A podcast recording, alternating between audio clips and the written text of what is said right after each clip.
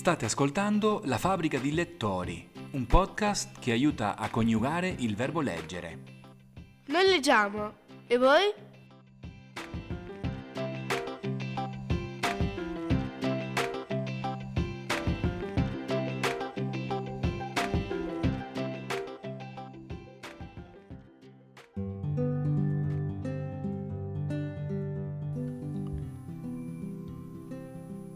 Benvenuti alla prima puntata di La fabbrica di lettori, un podcast dove un papà, che sono io, Christian, E una figlia, che sono io, Isabella.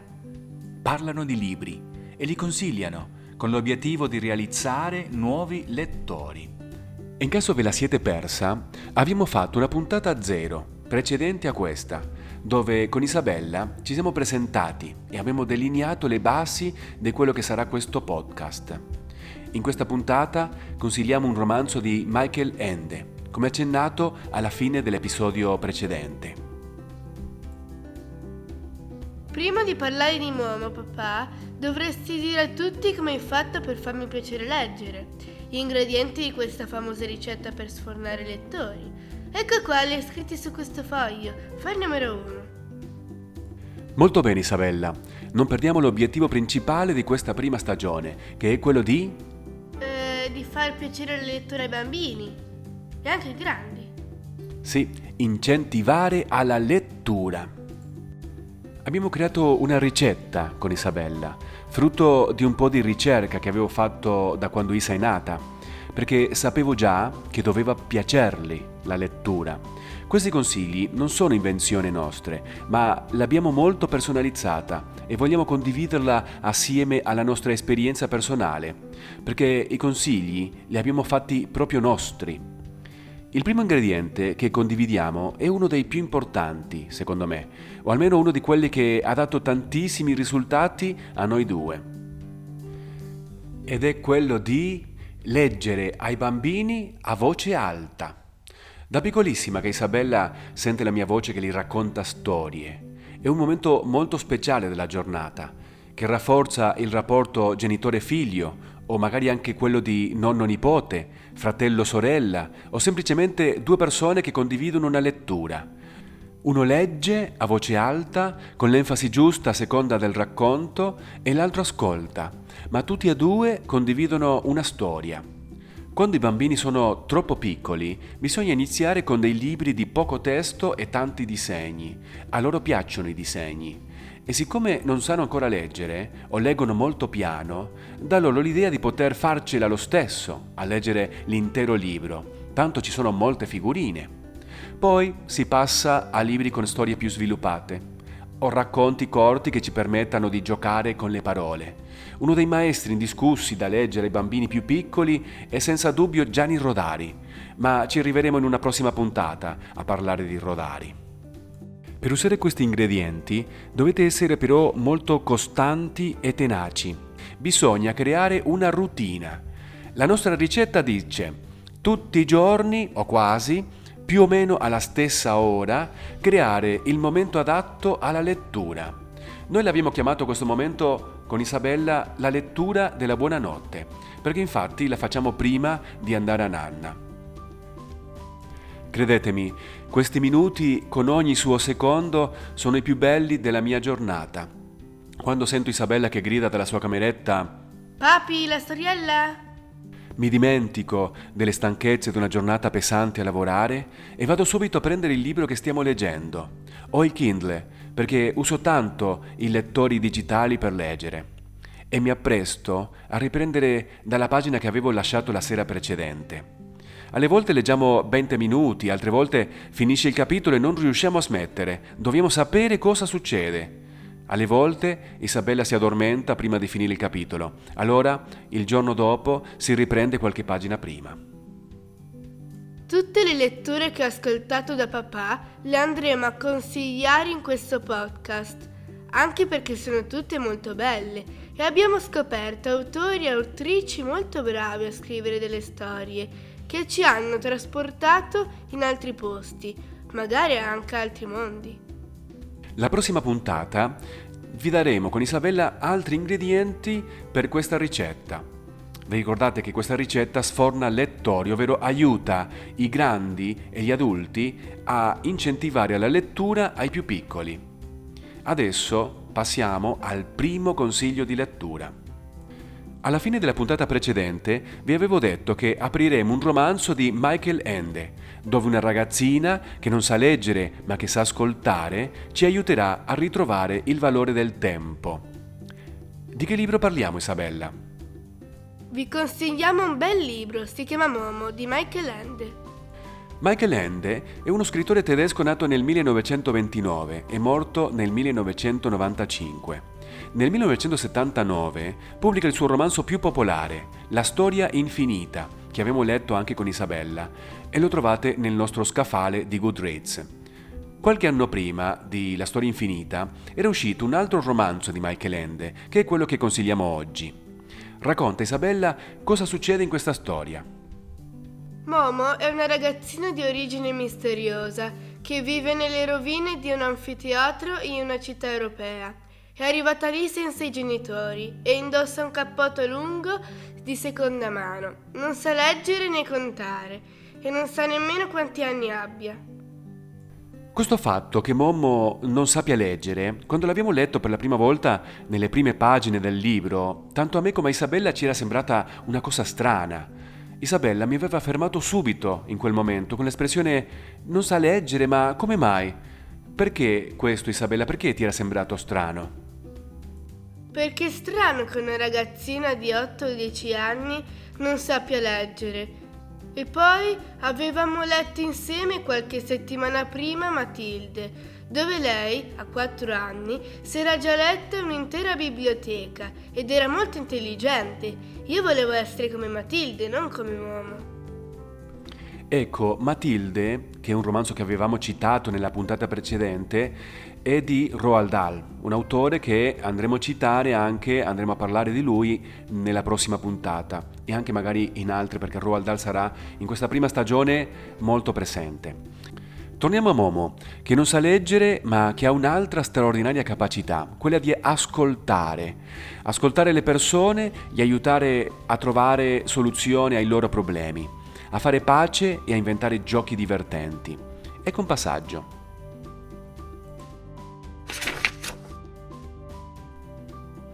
Per prime le mamme ad accorgersi della benefica influenza di Momo.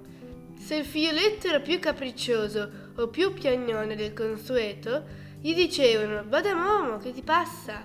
E poi furono le mogli che ai mariti sfiduciati o litigiosi consigliavano sorridendo Vada Momo, che ti passa?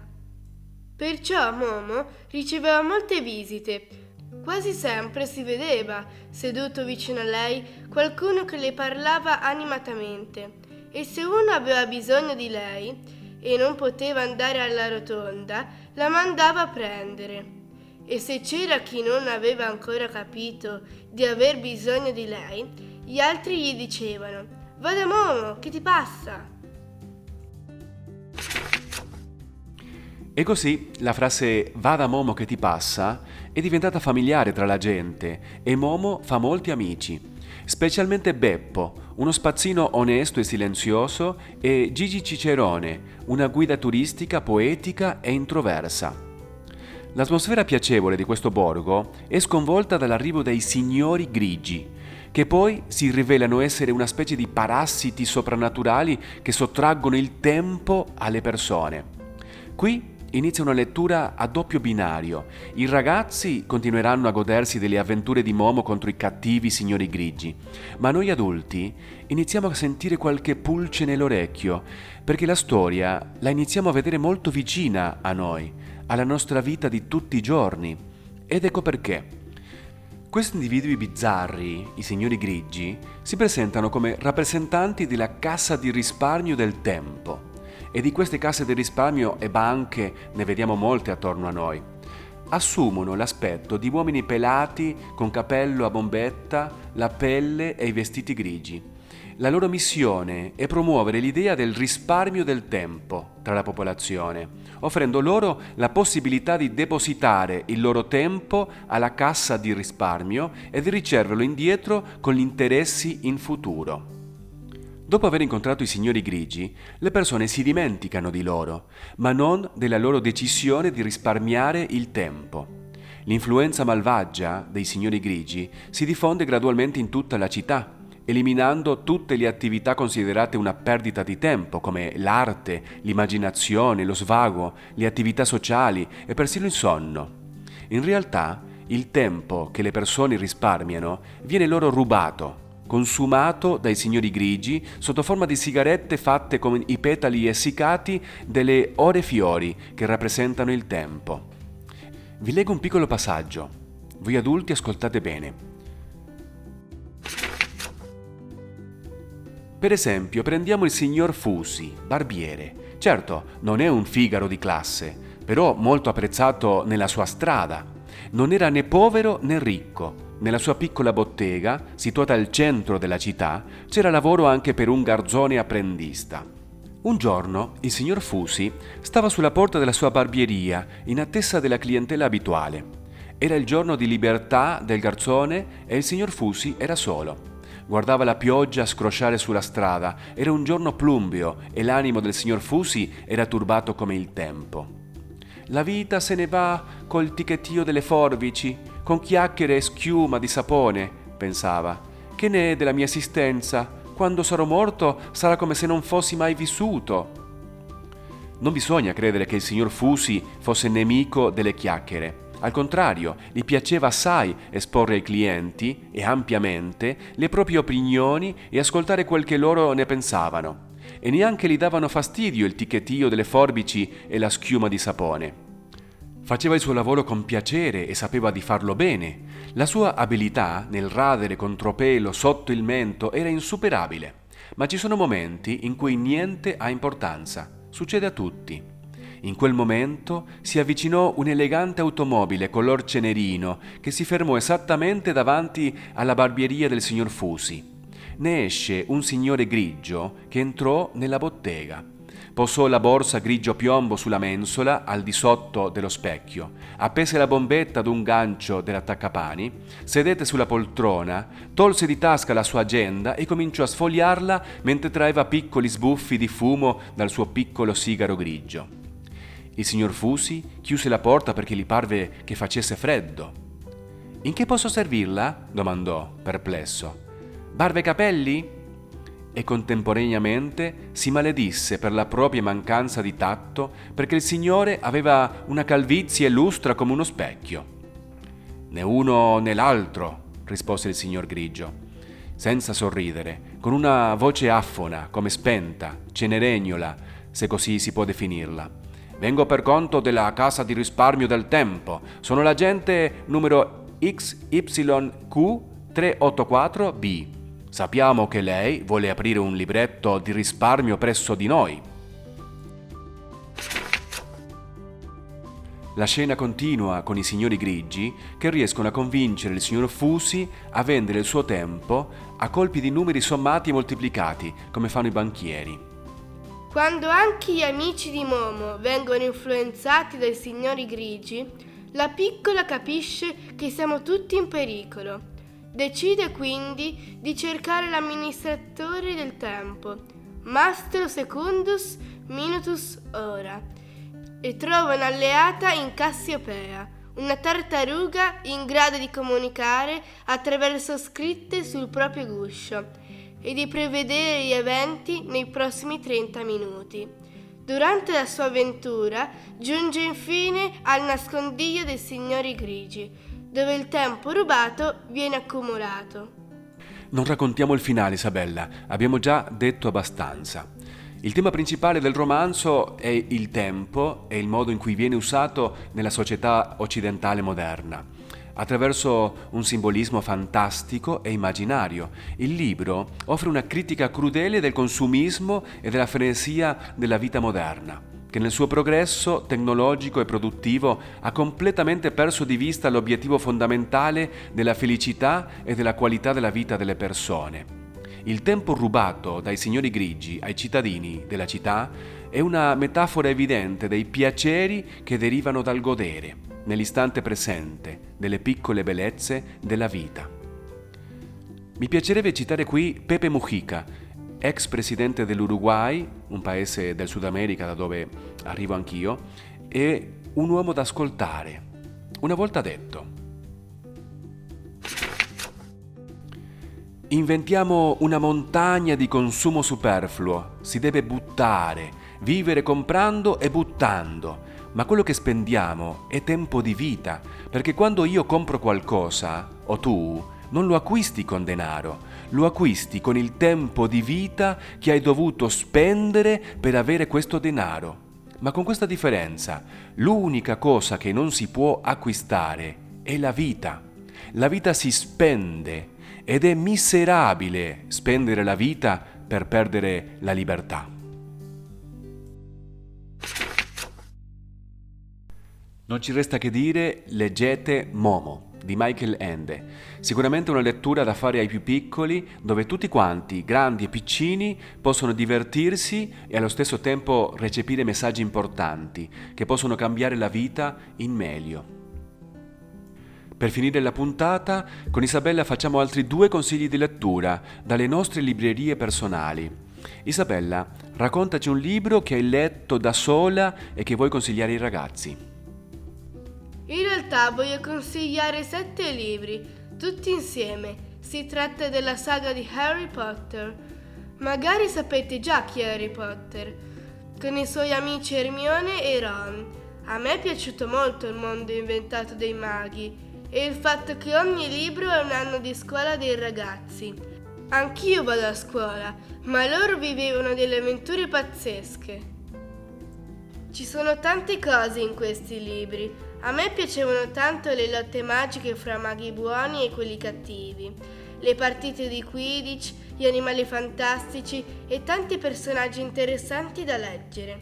Ci sono momenti di divertimento, momenti di paura, alle volte tristezza e commozione. Consiglio questo libro perché è un buon inizio per continuare a leggere molte altre avventure. Harry Potter è un fenomeno letterario bellissimo che ci aiuta molto a compiere l'obiettivo di questo podcast, perché avvicina milioni di ragazzi di tutte le parti del mondo alla lettura Isabella ha letto i sette libri della saga uno dopo l'altro, non smetteva di leggere. La storia e le avventure la portavano al mondo dei maghi tutti i giorni per alcuni mesi. Pensate che sono in totale più di 3700 pagine. I ragazzi, dopo questa lettura, sono propensi a prendere altri libri e continuare a leggere altre storie. Magari non tanto avidamente come con Harry Potter, ma crea in loro una procedura che diventa anche piacevole aprire un libro e lasciarsi trasportare ad altri mondi. Adesso papà tocca a te consigliare un libro ai nostri ascoltatori. Io eh, ho scelto eh, una lettura molto speciale, un romanzo che sembra semplice ma non lo è. Si tratta di Il barone rampante di Italo Calvino. Calvino è senza dubbio uno dei miei autori preferiti. Consiglio tutte le sue opere, da Il sentiero dei nidi di ragno fino al saggio Lezioni americane. Il barone rampante fa parte della trilogia I nostri antenati, assieme a Il visconte dimezzato e Il cavaliere inesistente. Calvino usa uno stile pseudo-fantasy del passato per raccontare il presente, Qui lo scrittore ci porta in una Liguria tardo settecentesca, in cui un giovane nobile decide di smettere di poggiare i piedi per terra e vivere per sempre tra gli alberi. Questo ragazzino, che poi diventa uomo, è Cosimo. La magia di questo libro sta nel fatto che questa idea di base passa dall'essere un'eccentricità alla cosa più logica del mondo. Calvino è così bravo che fa capire ai sali di mente la logica del matto. Ci fa guardarci allo specchio e chiederci ma perché non vivo anch'io sugli alberi? La risposta è semplice. Non c'è nessuno più coraggioso e libero di Cosimo Piovasco di Rondò. Il barone rampante Isabella, assieme ad altri libri di Calvino, li ho spostati già nella tua libreria. È una lettura che potresti fare quando vuoi. Bene, finiamo qui questa bella puntata. Speriamo vi siano piaciuti i nostri ingredienti per la ricetta che andremo a fare insieme e anche i nostri consigli da leggere. Nella prossima puntata avremo un romanzo del nostro beniamato Roald Dahl. Ne abbiamo scelto uno dei tanti che ha scritto e dei tanti che abbiamo letto anche con Isabella In questa storia ci sono donne brutte e malefiche, un ragazzino timido con la sua nonna che devono avventurarsi contro forze oscure e malvagie. Un avviso molto importante, secondo la censura di questi tempi, questo romanzo è politicamente scorretto, stiate attenti. E noi vogliamo essere più scorretti ancora, vi racconteremo anche il finale, per farvi capire come scriveva Roald Dahl e perché la famigerata cancel culture che da adesso in avanti chiamerò sempre cancellazione culturale, è un orrore. Siete pronti? A risentirci.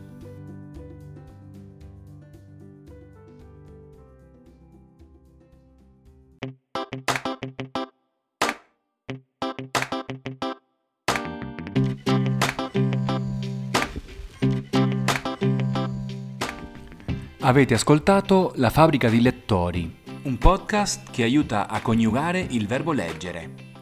Noi leggiamo, e voi?